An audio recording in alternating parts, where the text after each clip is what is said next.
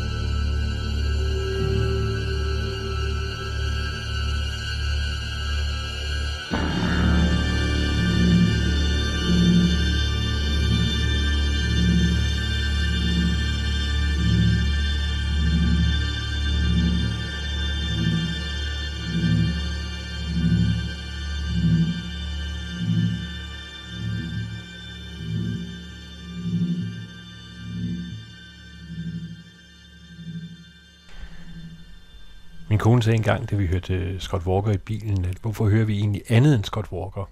Det var så hans tidligere 60'er ting. Men jeg synes faktisk her, det var jo så åbningsnummeret til Walker Brothers Night Flights.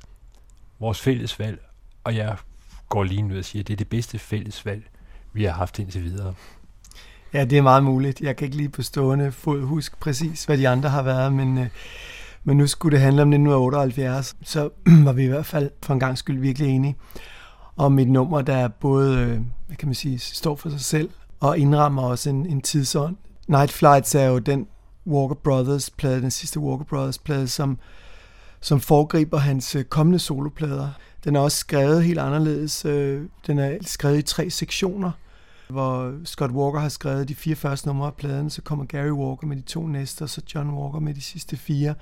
Så det er sådan en plade, hvor de allerede er næsten formelt opløst. Også fordi det er jo Scott Walkers tone, der ja, er på hele pladen, ikke? Jo, det er det. Jeg er altså temmelig sikker på, at jeg læste det som en kommentar til Heroes og Low, altså Bowies Berlin-plader, for ligesom at vise, at det er sådan her, det skal gøres. Ikke? Det er uomtvisteligt i hvert fald, at Bowie, altså da han hørte det, så kunne han godt høre, jamen hov, Ja.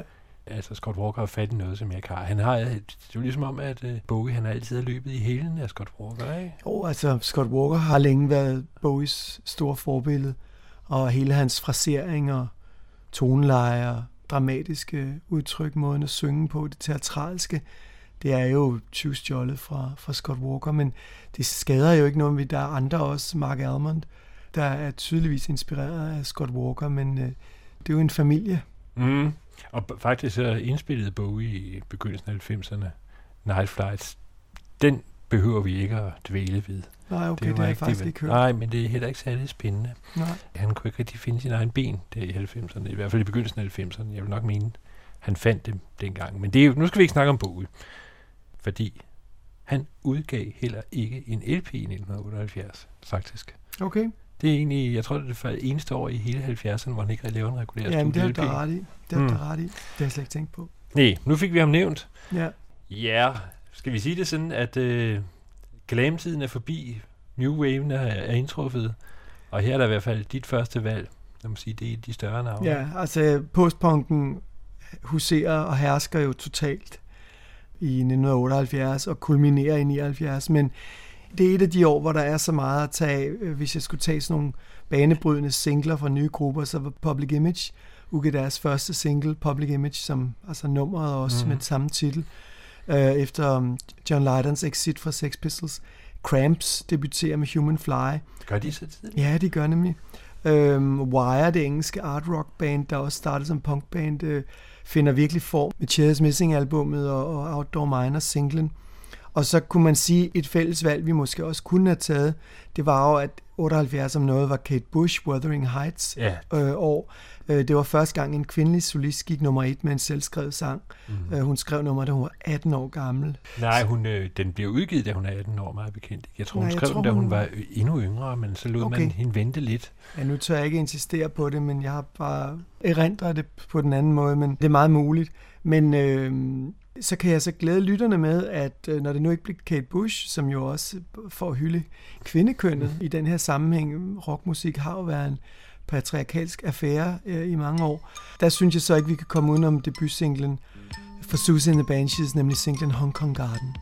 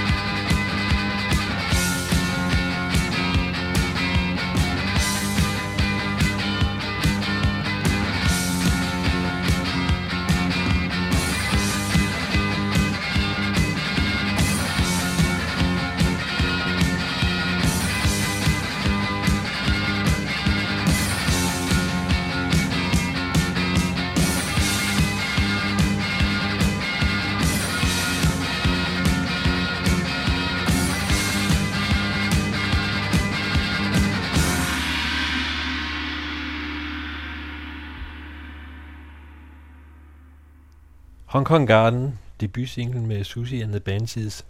Og det var virkelig lyden af 1978. Ja, det synes jeg. Jeg synes, intet rammer det klarere. Måske næsten lidt forklaret.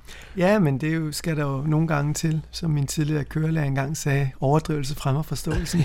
Ej, jeg synes, det her er et klassisk uh, postpunk-nummer, og riffet er jo også blevet rost til skyerne, uh, guitarriffet, fordi det indkapsler en aggression og samtidig skarphed og og det her østlige islet, der er i tematikken og sådan noget. Det, jeg synes, det er rigtig fint. Det sjove ved Susan og Susan the Banshees var, hun kom jo meget tidligt med, med, med et hold af folk, der hed The Bromley Contingent. De blev kaldt det, fordi de kom fra Bromley, et område uden for London. Mm-hmm. Susie selv, og så Steven Severin, bassisten, og så Billy Idol også. Plus nogle typer, blandt andet Sue Catwoman, som var sådan et punk-ikon. Men øh, de dukkede op omkring Sex Pistols-koncerterne og blev en del af følget. Og Susie er jo også med i det meget notoriske klip med, med Pistols fra 76 i The Bill Grundy Show, hvor, hvor hun også står og flørter for sjov med den her alkoholiske tv-vært. Øh, Som vi havde mere end flyttet før optagelsen. Ja, han, han var en værre en. Han var en rigtig gris. Mm. Men det var jo kendetegnende for rigtig mange af, af tiden, så skal vi sige medieordfører. Hun, hun dannede så sit eget band, Susie, efter den her inspiration for Pistols, men formåede så meget hurtigt at få et utroligt selvstændigt og klart udtryk, jeg synes i de her år, hendes debutalbum The Scream og efterfølgeren Joan Hans stod meget stærkt, så i løbet af 80'erne bliver hun jo om noget indbegrebet af goth-bevægelsen. Ja. Hendes sminke, hendes tøjstil definerer simpelthen uh, goth-musikken i langt stykke hen ad vejen. Og det har været en ret tung byrde for hende at bære. Uh, musikalsk udviklede det sig sådan set mere psykedelisk. Det sagde ikke mig så meget sidenhen. Uh, det blev lidt for... Åh, oh, jeg ved ikke, hvad jeg skal kalde det. Lidt for velfriseret næsten. Øh, men hun har jo betydet ufattelig meget for postpunken og især goth-scenen. Altså, jeg har hørt det meget i 80'erne, og også da de blev meget orkestrale og spillede også ja. en magasin med Royal Symphony Orchestra. I øvrigt der i forlængelse med Sex Pistols, jeg læste forleden, at Sid Vicious spiller trommer ved debutkoncerten. Ved debutkoncerten, Kan jeg vide, hvordan det har lyttet? Ja, det har ikke lyttet særlig godt. Det har garanteret, jeg, jeg bliver også det tænkt, det er da godt, at vi ikke har en optagelse af det, ja. ikke? Altså, jeg så Susan the Banshees i Othello-palæet, og det må have været ja, 81, 82, jeg kan ikke huske det. Og det var sådan hederligt, men det var ikke noget, der gjorde stort, dybt indtryk på mig. Men øh, altså på det tidspunkt kan jeg huske, det var en gruppe, jeg, jeg satte stor pris på. Jeg så dem i Saga, og det er så nok været 87, 88 eller sådan noget. Og der var det jo forbi. Det var okay, du ved ikke, men øh, jeg tror egentlig også, det var det sådan, nå, nej, det er altså et overstået kapitel, det her. Ja, de nåede jo så lige at få et Batman-hit i midt-90'erne til det? den sidste øh, Batman-film, eller ikke den sidste Batman, men det var deres så den sidste rigtige nummer. Så de fik ligesom en revival, og de er jo fortsat et kæmpe band inden for, for den genre. Jeg slog dem op i en anden forbindelse for nylig, fordi jeg tænkte, hvad skete der egentlig? Eksisterer de endnu? Det gør de ikke. Altså, Nej. men det er ikke så mange år siden. Men Nej, de fadede altså, jo ligesom bare ud. Ja, ikke? altså jeg mener Banshees som gruppe, så vidt jeg husker, men nu har jeg ikke tjekket op på det, og blev opløst der i 95 i forbindelse med det sidste nummer. Men så har øh, Susie og, og tromslæren for Banshees, Budgie, som hun også var gift med, øh, jo haft et band, der The Creatures, og hun udgav et soloalbum i 2007, tror jeg det var, og lavede jo også her i, i 10'erne et enkelt nummer, hendes første nummer i mange, mange år, til en tv-serie, Hannibal, som øvrigt den danske skuespiller Mads Mikkelsen spiller med i. Så hun rører på sig, men meget sjældent. Mm-hmm. Selvom vi er i postbongens år, så er en eller anden grund, så har jeg mere end noget andet haft en dansk vinkel på. Tre ud af fire af mine titler, mm, de er ja, danske. Jeg mig. Og øh, lad os da bare lægge ud med noget panik.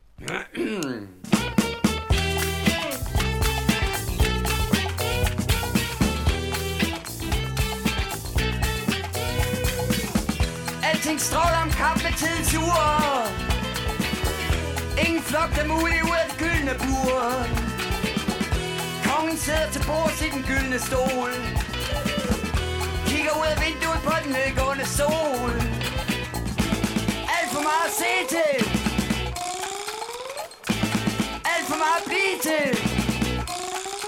Der er alt for meget at gøre For at få sit potte tør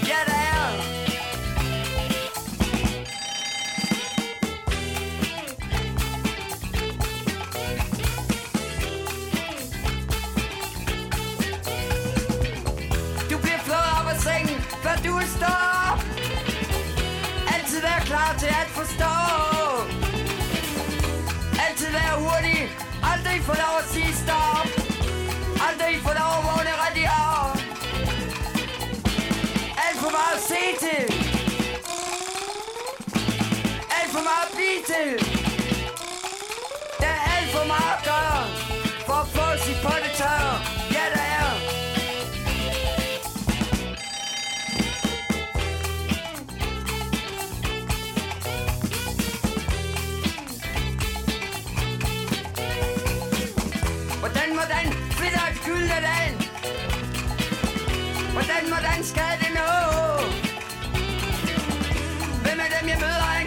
er en?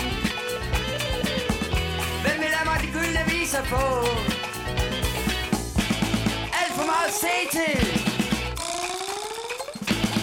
Alt for meget at blive til Der er alt for meget at gøre For at få sit på det tørre Ja, der er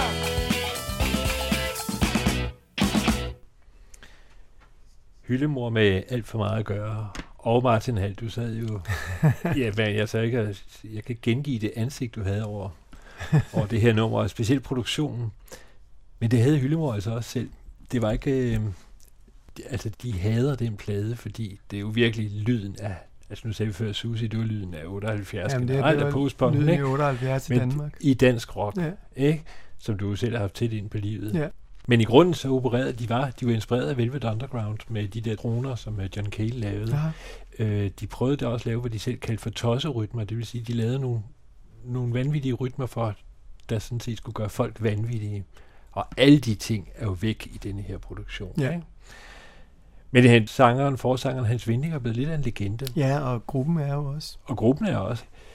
Jeg så dem i ungdomshuset i begyndelsen af 80'erne.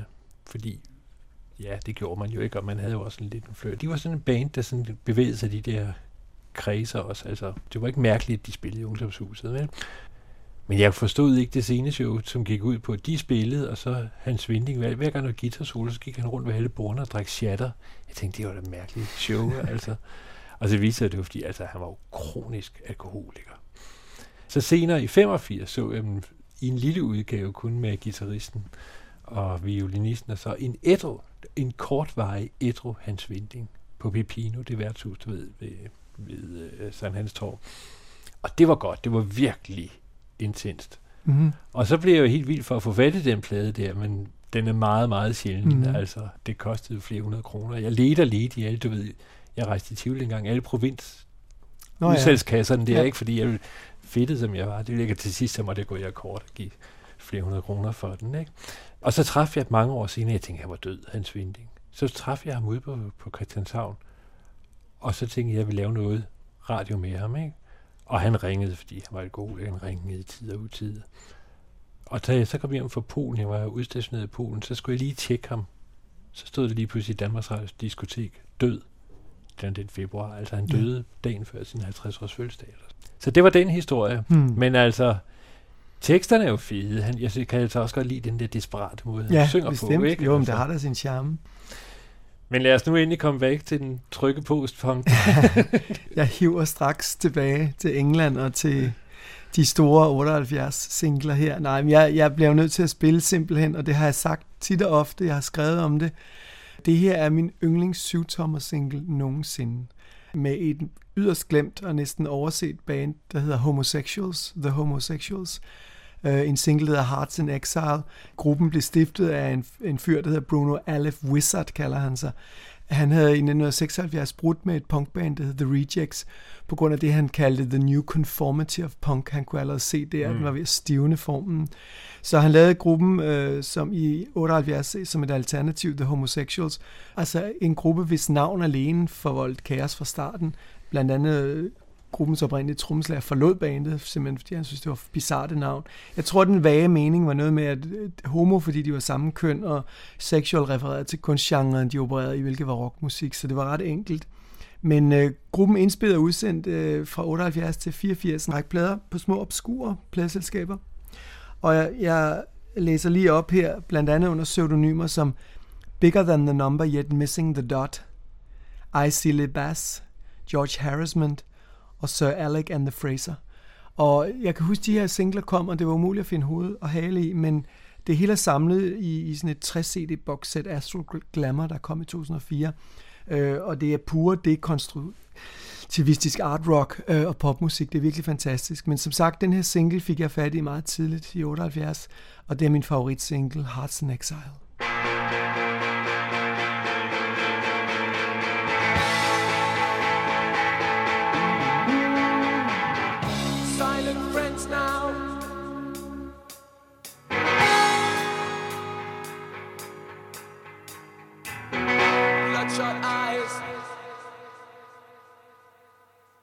Advertising.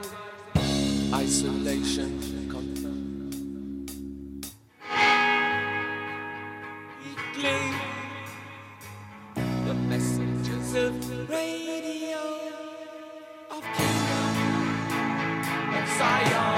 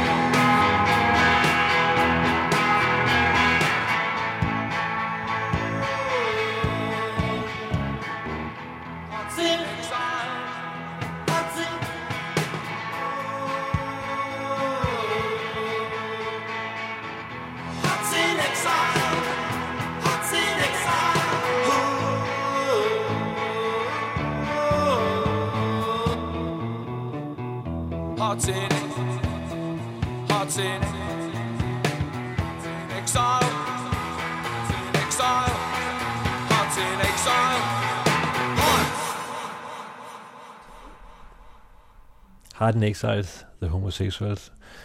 Martin, du sagde lige, lige før vi hørte nummeret, at øh, du fik fat i singlen.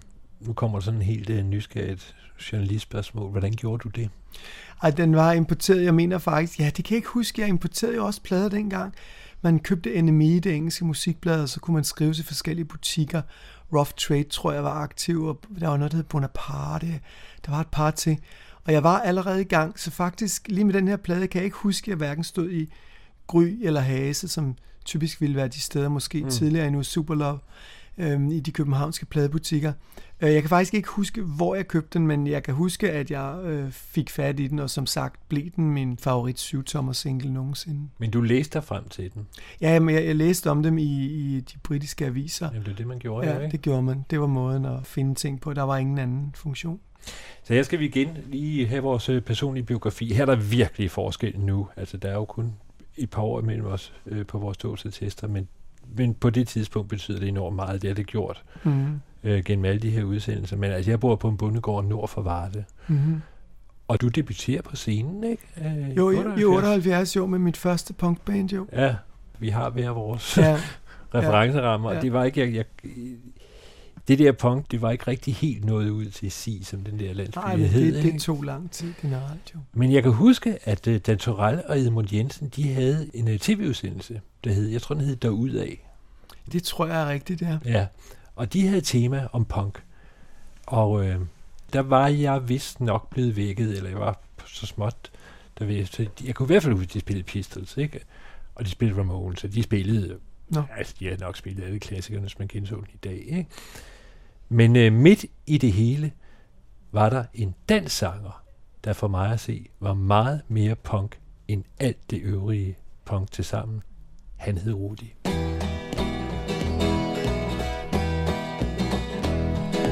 Da jeg var en stor dreng, spiste jeg kun bly. Da jeg var en stor dreng, jeg spiste jeg kun bly.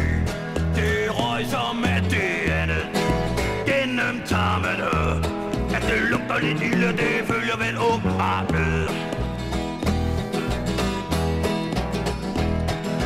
Da jeg var en ung mand, det jeg er så. Da jeg var en ung mand, fik jeg med så. Det røg som alt det andet gennem tarmene. Men øh, det lugter lidt ilde, det følger vel åbenbart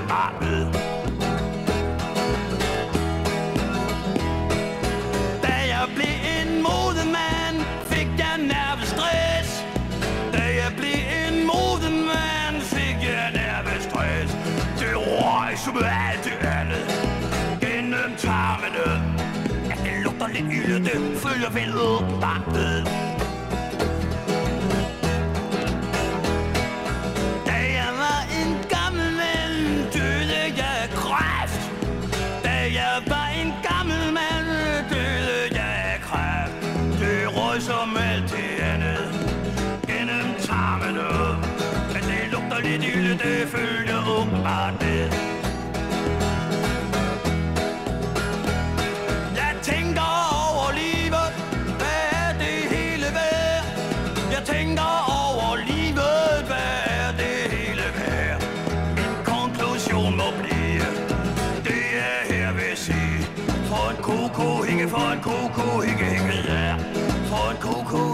En koko, ikke ikke ja. For en koko, ikke for en koko, ikke ikke ja. For en koko, ikke for en koko, ikke ikke For en ko hikke. Det var Rudi, og ja, vi skal jo også have hans band med. Det var Rudi og hans let bitre band. Ja, jeg må komplimentere dig for det totalt bizarre valg. Jeg kan huske, at jeg havde den før, jeg spillede den for en ven der i den der øh, bondegård der. Han, sagde, altså, han kunne ikke forstå min musiksmag. Men altså, det ved Rudi, sådan, jeg, jeg vil virkelig gerne prøve på at lære at forstå ham, Rudi. Og jeg, ligesom jeg fornemmede det samme blik for dig, ikke? Jeg kan huske ham fra dengang. Jeg kan huske navnet, Rudi og hans let bitre band. Ej, det er fantastisk ikke? godt, ikke? Og jeg mener også, jeg kan huske omslaget, det der var med tidens plader, de lå jo i Fonas vinduer nogle gange, eller i hvert fald de andre pladebutikkers vinduer, så man kunne se dem. Og og i de her slut 70'er, der var utrolig mange danske plader, de havde sådan tegneserieagtige omslag. Ja. Altså, Det gav jo også gasolin. Og Ja. det hørte også Peter Bundgaard, som, Nå, jamen, som der har kan tegnet Ja, ja, ja, ja, ja. Rudis. de her ironiske kommentarer til kunstnerne selv. ikke? Jo, nemlig. Han var jo egentlig tidligere ude. Jeg ville have spillet ham tidligere, men det, det er svært. Han, med Feo, der lavede han to plader, en trio, som er lige så bizart, eller om muligt endnu mere bizart, end det, vi, Ja. det vi hørte. Ikke? Ja. Jeg, jeg, jeg, kunne ikke helt finde ud af årstallene. Men nu fik vi en rejse gennem tarmsystemet. Nu fik så, vi en rejsgennemtar, det tænkte jeg, det var lige... Altså, Det var lige jeg, jeg dagen. tænkte, at du vil nok have svært med kunstnere, men uh, bare, når der er et tarmsystem med, det er en familieomstændighed. Ja, ikke? Ja, så er, vi, så er vi på min side, ja. ja, du har jo selv troet. Det skal være godt det næste. Ja, ja, men det er mægtigt godt. Men jeg vil sige, at den her udsendelse om nogen, der, der rammer vi virkelig. Vi går fra den absolute, hvad skal vi sige, angelsaksiske postpunk avantgarde rock til, til de danske særlinge. Men vi skal straks tilbage nu til et band, der gjorde stort indtryk på mig øh, i de her år. Et band, der hedder Artbears. Vi er ex-Henry Cow-medlemmer, Chris Cutler og Fred Frith, der øh, får den tyske Dagmar Krause med som sangerinde. Det, jeg synes er fantastisk ved, ved gruppen, eller en af de mange små sjove ting, de lavede i 78 et album, der hedder Hopes and Fears, så vi skal høre nummer fra, og så lavede de i 79 et album, der hedder Winter Songs. Og de to plader, kan jeg huske, dem satte jeg meget, meget højt på min, øh, på min pedestal derhjemme. Ja. Jeg var virkelig begejstret, også fordi det var art rock om noget. Artbears lyder jo meget kært som sådan nogle kunstbjørne, men de havde faktisk taget deres navn fra en linje i en bog, der hed Ancient Art and Ritual, hvor sætningen, de har taget navnet fra, lyder Even today, when individualism is rampant, art bears traces of its collective social origin. Så sammenhængen, der er det, at kunsten bærer sporene eller trådene, kendetegnene, og når man hører det, lyder det som et, et, et cirkus, ikke? Så der er den her barnlige ting ved dem, jeg, jeg sætter meget pris på. Men øh, jeg vil sige, øh, sæt dig godt til rette. Det er et længere nummer, der kommer. Art Bears in Two Minds. She sits up all night, every night. Down in the kitchen, summer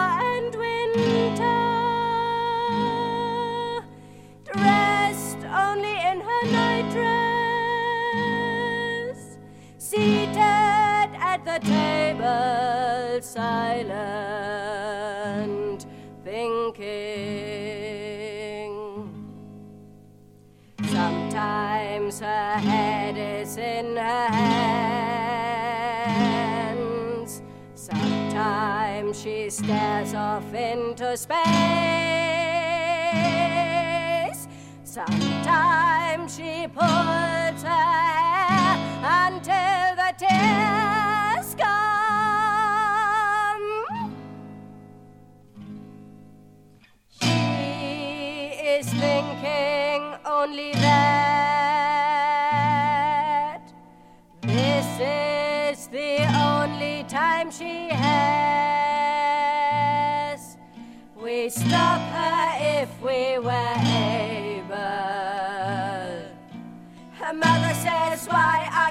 a bad girl? You used to be so kind and thoughtful.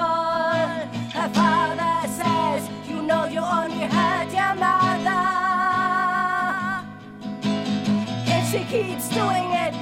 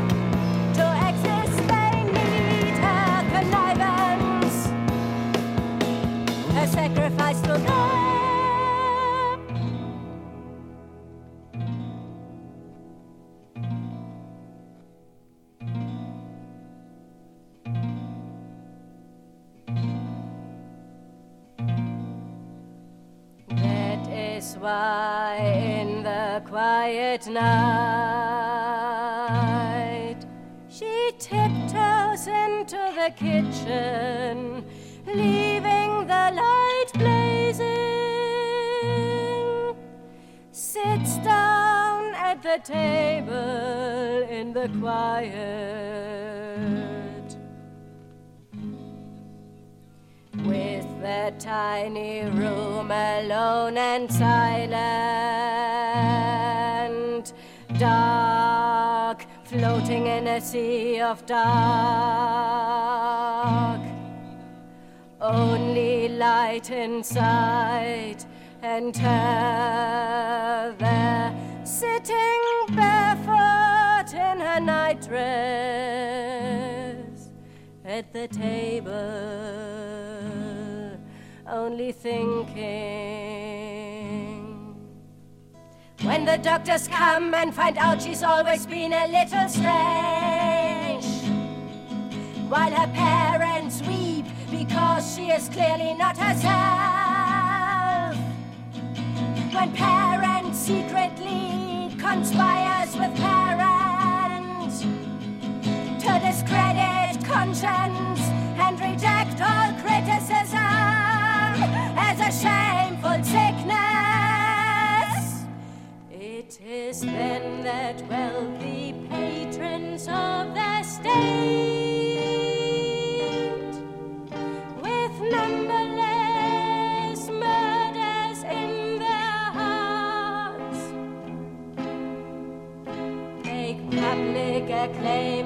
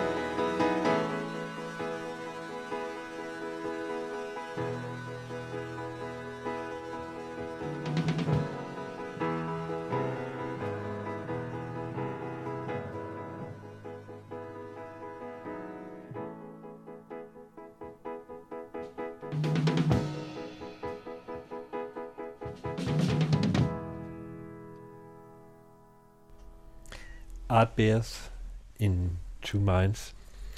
Som du sagde, de udgiver to plader der i slut 70'erne, ikke? Jo, og så en, en C81. Mm-hmm. Men det her, det er jo de, de to fra 78 og 79, det var dem, jeg stiftede et meget, hvad skal vi sige, tæt forhold til. Men det har du ikke gjort ved lige bare at sætte den på. Den sidder der, vel? Nej, nej, det var noget, jeg lyttede til mange gange, men jeg var meget begejstret. Øh, altså, de skilte sig jo lidt ud. De kom jo fra, fra, fra en helt anden baggrund end, end punkscenen. Det var jo næsten prog-rock, men det var bare spillet på en fuldstændig anden måde, og en intellektuel overbygning, og, og en visualitet i musikken, som jeg var meget begejstret for, og så især for den tyske sangerinde Dagmar Krauses stemmeføring. Som er også meget besynderlig. Ja. Altså, det, er ikke, det veksler jo mellem skønsang og så Ja. noget virkelig grimt, ikke? Hun er virkelig i stand til at, at mestre sit instrument, men der er en diktion i det, der er, er en ganske anden verden. Grunden til, at jeg spørger om det, det er, fordi jeg læste, der var en, øh, der skrev for nylig på vores alder, ikke? Altså, jamen dengang, der, der satte man sig virkelig ned og lyttede og anstrengte sig for at komme ind i musikken. Og det er jo også rigtigt. Altså, den anstrengelse har vi jo ikke energien til længere, eller jeg ved ikke med dig, altså jeg gør det ikke. Altså, jeg lytter meget mindre til musik nu, men så vil jeg sige til gengæld de senere år her, når jeg så har lyttet til noget, så har jeg ligesom sat mig ned og koncentreret mig. Men det tror jeg har at gøre med, at jeg forstår godt din pointe. Det er også tiden af en anden musik nu, er noget, der er nok pipler ud af luften omkring os. Det er overalt. Men øh, eftersom jeg har fået min dose af lyd gennem livet, så tror jeg, når jeg så vælger at lytte til noget, så er jeg stadig ret koncentreret omkring det. Det er bestemt også, det er ikke det, man kan, men det er jo mere, at øh, man opfatter jo hurtigt. Jeg tror simpelthen, det er en læreproces. Fordi Mhm. jeg kom til at tænke på, altså små børn, de bliver jo hørt den samme sang igen Ja. og igen og igen og igen, og man er Ja. ved at blive sindssyg. Ikke? Og det er sandsynligvis nok også lidt det, der gør sig gældende, når man så kommer ind i puberteten, så er det bare noget andet musik med. Altså det, man skal, og man lærer. Altså jeg kunne godt orientere mig i det her Mhm. nummer, fordi jeg har jo referencer til alt muligt andet musik. Ikke? Ja. Og det er sikkert også derfor, at vi nok har det til fælles, at det er meget få navne, som slipper ind nu på vores nutidige hitliste. Ikke? Altså fordi meget af det har man jo, kan man jo referere til noget andet. Ikke? Jo, man har Det er bare... i hvert fald en oplevelse, jeg selv har tit. Ikke? Men jeg kan høre det godt, men jeg har bare hørt det før. Ja. Ikke? Nå, der er en Susie and the Banshees anno 2020. Her er en Velvet Underground. Her er noget Roxy. Her er i allerhøjeste grad Nick Drake. Det er ligesom om alt skal lyde som Nick Drake ved de der skrøbelige sanger og alt sådan noget. Ikke? Jo. Så jeg tror egentlig ikke, det er ikke så trist, fordi jeg hører der lige så meget musik, og jeg får lige så stor glæde af dem. Det er bare ikke den der med, at man skal sidde og høre en plade fem gange, før Nej. den sidder der. Nej, nej, det kan Ja. jeg godt føle. Jeg er som sagt i det danske hjørne. Vi snakkede efter forrige udsendelse, at vi har egentlig slet ikke haft den politiske venstrefløj med, som jo fyldte enormt meget i 70'erne. Ikke? Det har du så også en grund til. Ja, men øh, det er det, jeg også gerne vil tage en billede, men altså, så snakker vi også om de ting, som vi, og det er jo der ingen af os, der kunne holde ud. En af dem, der virkelig er synonym med venstrefløjen, altså den datidige, altså Ja. de der VS, KAP, SAP, de hed KAP, SAP, jeg tror, hun købte, der var en pap næsten, ikke? Altså, de, de hed, altså, der var jo enormt mange fraktioner, ligesom der på højrefløjen nu, ikke? Men en af dem, der virkelig var synonym med den scene, det var Benny Holst. Og han udgav i 1978 en plade, der hed Historien om Jenny. Og nu snakker vi om pladeomslag i forbindelse med Rudi. Jeg ved ikke, om du også godt kan huske hans pladeomslag, fordi teksten stod jo på omslaget. Altså teksterne, pladeteksterne var... Men På så forveksler jeg det med en anden, så kan jeg ikke huske den. Nej, men teksterne var simpelthen udenpå. Men der var jeg trods alt også, altså Benny Holst, det var alligevel for meget venstrefløjs til mig. Men jeg kan så huske, at jeg hørte et nummer i radioen, hvor han lavede den sammen med Anders Koppel, og ja, nu kan jeg ikke engang huske, men altså i hvert fald øh, et ganske lille kompakt, meget, meget dygtige musikere, og det er specielt Anders Koppels lyd, der dominerer. Så fandt jeg den på diskoteket i øh, Danmarks Radio med gratisplader, man bare måtte tage. Og så tænkte jeg, ah, nu vil jeg, jeg, jeg snupper den, fordi jeg vil, nu vil jeg prøve at høre det nummer der igen. Og så hørte jeg hele pladen, og så fandt jeg ud af, at det her det er overhovedet ikke noget venstrefløjsmusik. Det er simpelthen et mesterværk. Hendes kind var bleg. Bleg Som vintermånen. Der skinnede koldt og klart på hendes seng. Kold Var sveden på panden. Kold Var hånden hos manden der strøg den væk, når smerten blev for streng. Klodset sagde han, så går jeg nu. Jeg glæder mig til at se dig igen. Når jeg kommer ind med den lille tøj. Jeg ringer så tit jeg kan. Jeg ringer og spørger hvordan du har det, men hun vidste, han stod og løg. Skrid smilede hun med sit svageste smil. Skrid, som du har gjort så tit. Når du synes, det tegnet til at blive for svært. For min skyld, blot en lille ting mere for mig. For min skyld, lad være og undskylde dig. For jeg ved allerede, du kun har dit eget liv kært. Ser, lå hun og tænkte. Sært, så kort tid det tager. For kærlighed at vende sig til had. Jeg synes, jeg gav dig mit Jeg synes at du gav for lidt. Det var der ikke om store ting jeg bad. Smerter. Smerteskrig. Blandet med en ny stemmeskrål En køn og velskabt pige blev det for kønt sig mig, stemmen var gennemsigtig Sig mig, er hun sådan helt rigtig? Og livet for Jenny var begyndt. Livet for Jenny var begyndt. Livet for Jenny, livet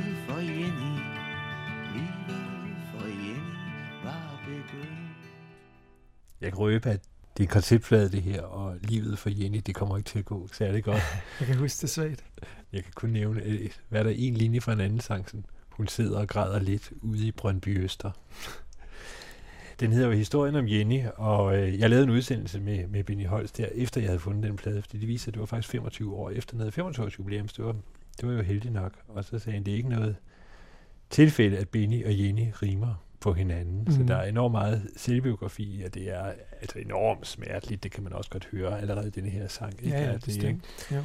Øh, han er spændende, men det sjove det hele var, at Jacobsen, han tog den op i radiorådet, fordi han mente, der var et eller andet propaganda i den, og det var kun på grund af navnet, der er intet, men det var simpelthen, fordi han var vant til det. Omvendt, Ja. så lavede han en turné sammen med Anders Koble, de der musikere, han med. Ikke? Altså, det var sådan virkelig, nu skulle det være seriøst, det her, og det blev et totalt flop, fordi at det var venstrefløjspublikum, de ville have det der, øh, jeg står op om morgenen og går hen på mit job og sådan noget, du Mm. ved, ikke? Så, så Ja. den, der, der kan man tale, den ramte lige. Ja. Men jeg skylder Benny Holt. Jeg har sagt, at jeg gerne vil arrangere en koncert med det orkester, hvor han øh, fremfører det hele.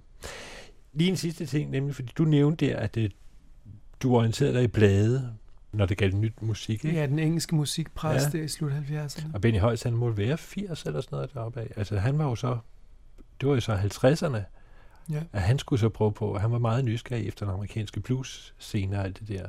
Og det han måtte gøre, det var at sætte sig på den amerikanske ambassade, de havde pladerne. Nå. Så der sad han skulle have lyttet til alle de der tidlige bluesnavne, fordi det var den eneste måde, man kunne få fat i musikken. Så de har så altså haft det lige, lige springet svært. Ikke? Rimeligt forsynet. ja, det var det.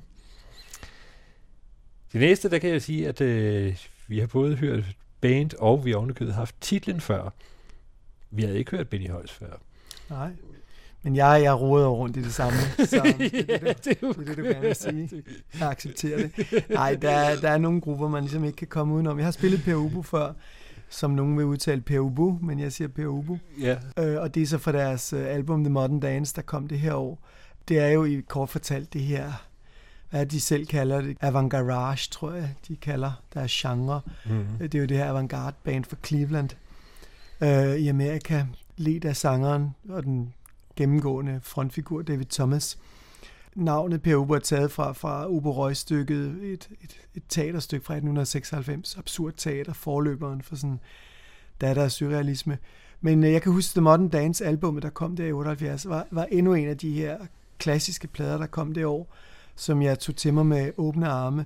Og et nummer, der altid har huseret mit hjerte, og som også ligesom introducerede mig til lyd som en, som en helt anden struktur end bare rockmusik, øh, er det her nummer, der hedder Sentimental Journey.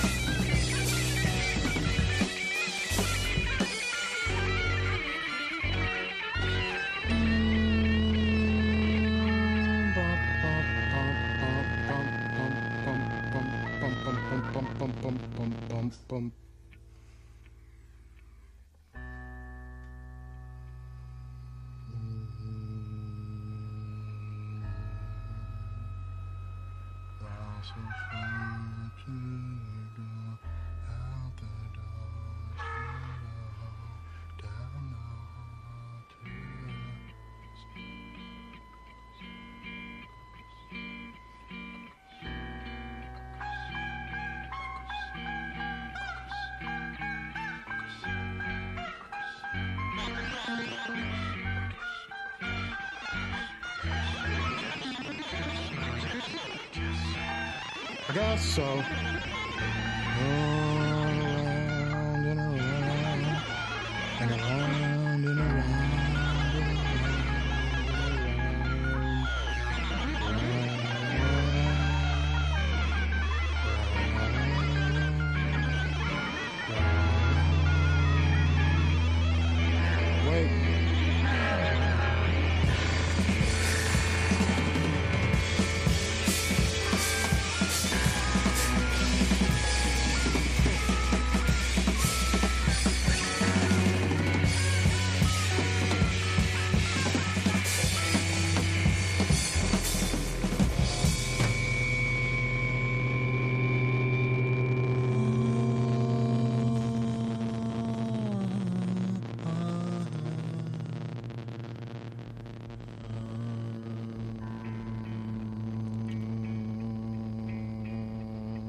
Table and chair and TVs and books and lamp and other stuff. It's home. It's a rug. It's a home. It's a rug. It's a window. I don't. Yes. Yes. Up? Up, huh? I'll go home. I'll go home. It's home. It's home.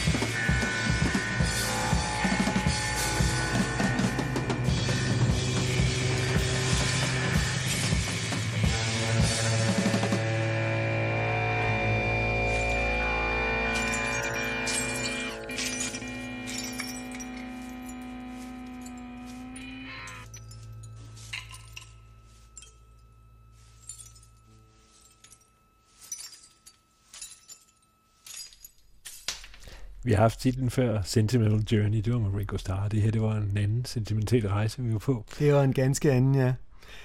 Jeg øh, gør mit i dag for at, at lægge programmet ned, så du kan høre. Men, øh, men øh, jeg tror, at det her nummer var et af de første musikalske numre, jeg stiftede bekendtskab med, hvor jeg ligesom oplevede den gramofonindspillede musik som performancekunst. Jeg kan huske, at jeg var meget begejstret. Og man skal også huske på, at dengang havde man ikke de samme datamuligheder for at sample sig frem til ting og sådan noget. Der var, som vi sad og snakkede om, mens nummeret spillede, man kunne købe nogle enkelte LP-plader med, Med lyde, ja. Ja. Og det vil sige, hvis du var i et såkaldt professionelt studie i godsøjne, så kunne du måske i en virkelig heldig situation få en lyd ind over hvis teknikeren ellers var meget velvillig, fordi de fleste var stokkonservative og ville aldrig blande musik og reallyd. Mm. Så jeg håber selvfølgelig på, at David Thomas selv har rendt rundt og smadret alle de her glas, Det tror jeg på. vi, vi har. hørte på. Man kan i hvert fald høre, de fejrer op til sidste nummer. så det er jo, der er en vis hygiejne involveret. Og det er jo det glas, altså det er ikke, øh, det snakker vi nemlig også om, at det er jo typisk en effekt, Ja. ikke? Altså, wow, så kommer der, Ja. og så, så skifter nummeret karakter, sådan en break-effekt, ikke? Jo. Men her bliver der bare smadret løs hele tiden. Men det kan også, vi har snakket om tidligere, at 70'erne var jo der, hvor man skønne trommelyd, for eksempel, Ja. ikke? Altså, der lå, produktionen er simpelthen bedre Ja. i 70'erne, end, end det, der sker i 80'erne, fordi muligheden bliver, bliver, bliver for mange, ikke? Men så ved vi jo så også, at det var også, altså 70'erne også kendetegnet, det var der, de havde den bedste smadret glaslyd, ikke? Okay, ja, det, det er du så måske som, som tidligere DR-mand mere vidne om, end jeg er. Ja, det ved jeg ikke, fordi det, vi snakker, det er svært at, altså der er visse lyde, der er svære at optage Ja. simpelthen, Altså, ikke bølger fra det her er fra- bare virkelig god. Og den, det, det er, er en ufattelig smuk ja. lyd. Igen, jeg ved ikke, om jeg har sagt det før, men jeg nævner det igen og igen. Det er mærkeligt, at det med reallyde, det bliver, den dag i dag bliver brugt så lidt. Fordi det er jo fremragende. Du siger, at teknikerne, de har røget, de, de har skrejet over det, men øh, Ja, de var ikke meget for det dengang. Jeg vil sige, det er jo mere udbredt nu. Der er jo hele genre også, hvor der var for eksempel elektronisk bandet Matmos, der i slut 90'erne lavede en plade, der hed To Cut Is To Cure, To Cut Is To Heal. Jeg kan ikke huske det, men der havde de øh, baseret hele albummet på at sample lyde fra kirurgiske operationer. mm, Så øh, man kan sige, du, du har jo et kæmpe felt nu inden for den elektroniske musik, der beskæftiger sig med, med den samlede lyd og med, med musik som Industrial Wasteland. Jo, men jeg tror, jeg vil faktisk mere, fordi det, det her, det var jo, altså det er jo mere organisk, det Ja, lige præcis, det bestemt. med sådan smadret glas der, ikke? Altså, jeg synes egentlig tit, hvis man smider nogle reallyde på et hvilket som helst nummer, så får det altså et liv. Jo, men nu kan du se, vi, vi nu sidder vi og laver det her program, og vi nærmer os slutningen af 70'erne. Men noget af det første, der sker i start 80'erne, øh, som virkelig er interessant, det er jo så det tyske band Einstürzende Neubauten, Mm. som jo kommer ind netop lige pludselig og bruger brugmaskiner og hammer og, og øh, industrimateriale til at producere musik med. Så, så man kan sige, at musikken udvikler sig videre, er, om ikke logiske retninger, så i hvert fald øh, for eksperimentets skyld. Du nævnte også, at det er simpelthen P.O. Bu, det er af de første, hvor der står synthesizer simpelthen. Ja, De havde en synthesizer-spiller, ja. som hed Alan Ragtime. ja. Jeg er ret sikker på, at det er Alan Ragtime, som kom med det der helt fantastiske citat om uh, televisions første plade, Marquee Moon, hvor han sagde, et minde om en ting, som aldrig har været før. Ja vel. Det er jo godt sagt. Et minde sagt. om en ting, som aldrig har været før. Den, vi fik ikke plads til Marquee Moon. Vi, vi har nok spillet en anden udsendelse. Jeg spillede det i en af vores andre udsendelser. Men øh, så, så må vi jo så indhente det for Søndru, fordi de nåede jo faktisk at lave to plader. Så lavede de en til i 94, tror jeg. 93, tror jeg. Var det 93? Som ikke er så spændende. Eller 92. Der var mange, der blev skuffet over, over nummer to, som jeg ikke engang kan huske. Adventure. Adventure hedder den, ja. Ja. Adventure. Øh, jeg var inde i 86, tror jeg, eller sådan noget, og se en solokoncert med uh, Tom Verlaine, altså gitarristen der, Mm. hvor han bare spillede på akustisk guitar inde i Babu. Nå. Og der var en eller anden fuld mand nede blandt publikum, der hele tiden stod og råbte, The Fire! The Fire! Og så, ja, den kommer ikke, altså den der snøvle, han har den der New York snøvle Mhm. ting der, Tom Verlaine, Ja. ikke? Og Tom Verlaine, han spillede altid Fire. Nej, The Fire, selvfølgelig, selvfølgelig ikke, og det havde også været lidt kedeligt at, Ja. ja. på, i en akustisk udgave. Jeg har en eller anden, det tør jeg næsten ikke at sige i dit selskab, men altså, jeg har en eller anden fløjt for guitar-soloer. Ja. Det har jeg fundet ud af jer i vores Ja. udsendelser her. Ja, jeg har en fløjt for, for guitar-soloer. Jeg var så inde og se dem for 3-4 år siden, eller det er ikke så lang tid siden, Television, uden Richard Lloyd, men dog med Tom Verlaine. Og fandt ud af, at det er faktisk for første gang i mit liv, jeg virkelig så en guitarist, der kunne. Det var inde i pumpehuset. Lyden var forfærdelig, sagde folk bagefter, det lagde jeg slet ikke mærke til. Mm-hmm. Det var mere det at stå for en, der virkelig kunne det der at spille på en elektrisk guitar. Ja. Det havde jeg faktisk aldrig set før. Ej, han er en virtuoso. Ja, jeg synes, det er en udmærket måde at slutte på. Du var lidt skuffet. Du tænkte, du ville hellere have haft lidt, lidt øh, smadret glas og lidt mærkelige, mærkelige ting. Ikke? Men øh, jeg tror egentlig, det er en meget pæn kompromis. Øh, Altså mellem Bu og Benny Holst, så tror jeg, vi mødes med, jeg øh, synes, det er helt fint. med, ja, med Television og The Fire.